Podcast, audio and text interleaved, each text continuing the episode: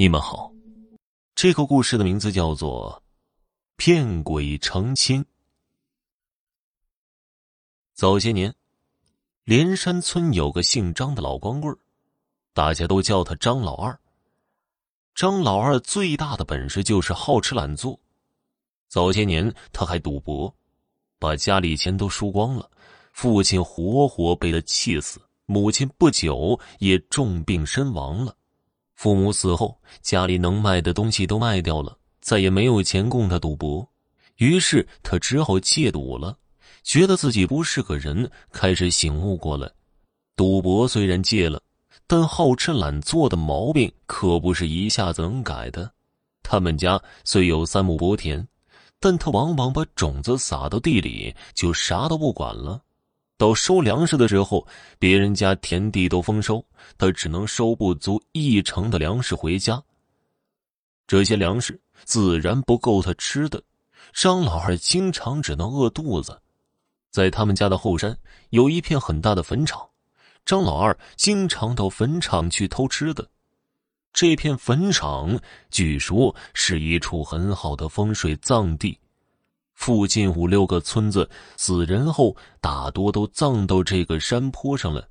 时间一久了，这里的坟墓多到数也数不清了。到了初一十五，还有那些过节的日子，坟场白天来上坟的人很多。那些人祭祀离开后，一般都会留下一些水果和肉菜。张老二夜里便来这里偷了吃。中元节那天夜里。张老二饿得睡不着，他早就盼着去坟坡上取点吃的，但这天晚上传说是百鬼夜游，人们都待在家里。张老二原本也有些害怕，但想到饿死了自己也会变成鬼，还不如偷点吃的暂且活着。天黑了好一阵，夜空中挂着一轮圆月，张老二摸到了坟坡上。这时的坟坡早已无一人烟，四处传来虫鸣蛙叫声。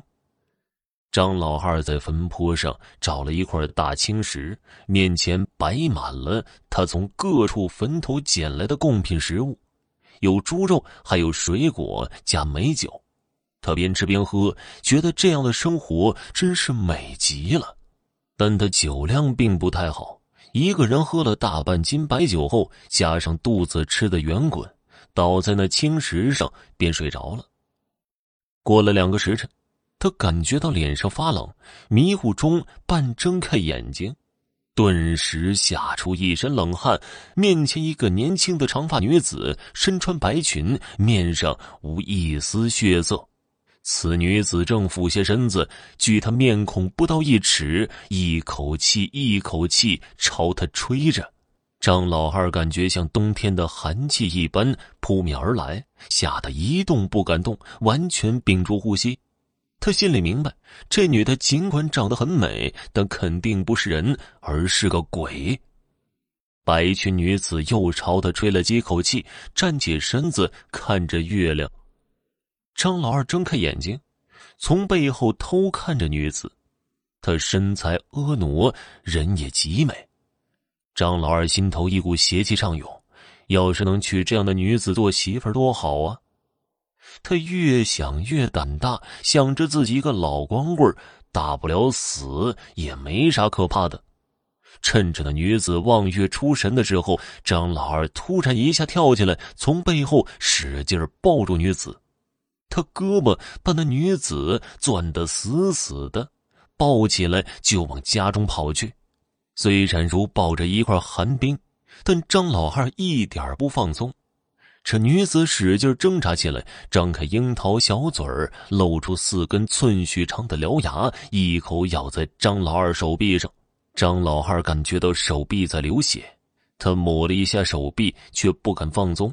又一下把血擦在了那女子的脸上，白裙女子挣扎力气越来越小，后来便没了动静了。跑回家后，张老二把女子放在床上，她便如尸体般一动不动。危险消除，张老二才连忙把自己伤口处理了一下。他撩开那女子面上长发，她真的很美。看着他，伸手捏开他的嘴，那嘴中果然有四根长长的獠牙。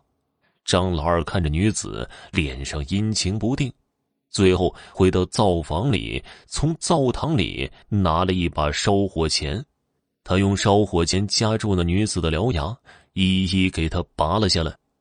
奇怪的是，拔牙竟然没有流一点血。做完这些，张老二却烧了盆热水，把女子脸上的血迹洗得干干净净，他自己也洗浴了一番。到床上挨着女子躺下。第二天鸡鸣的时候，这女子身子突然筛糠般的抖了起来。过了盏茶功夫，她缓缓睁开了眼睛。她看着睡在身边的张老二，茫然的摇头。她并不认识这个男子。翠花，你醒了。那女子摇头不解。可怜的媳妇儿，你看你昨天摔了一跤。牙齿摔掉了几颗，脑子也都成这样了。你是我妻子王翠花啊，你真的不记得了吗？那女子还是摇头。张老二说：“你看来是摔傻了，不过不要紧，我是不会嫌弃你的。